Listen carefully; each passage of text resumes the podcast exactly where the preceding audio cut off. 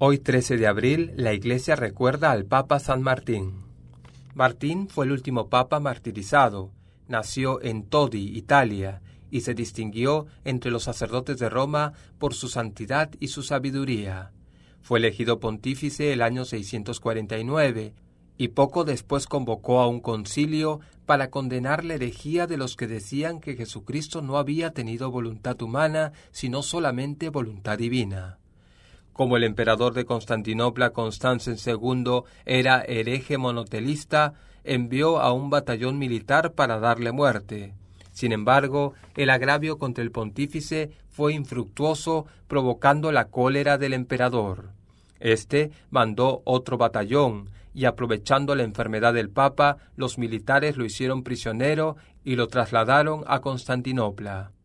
Al llegar a esta ciudad, el emperador lo expuso en público para que el pueblo lo humillara y lo insultara.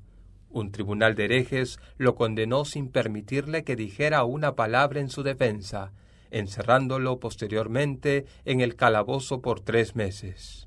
Por petición del patriarca de Constantinopla, el Papa logró ser desterrado en el desierto, donde pasó más tormentos y sufrimientos, que no le impidieron continuar rezando a Dios por sus feligreses y enemigos.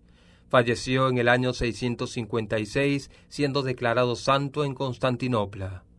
Pidamos a este gran Papa la fuerza de Dios para sobrellevar los momentos de dolor.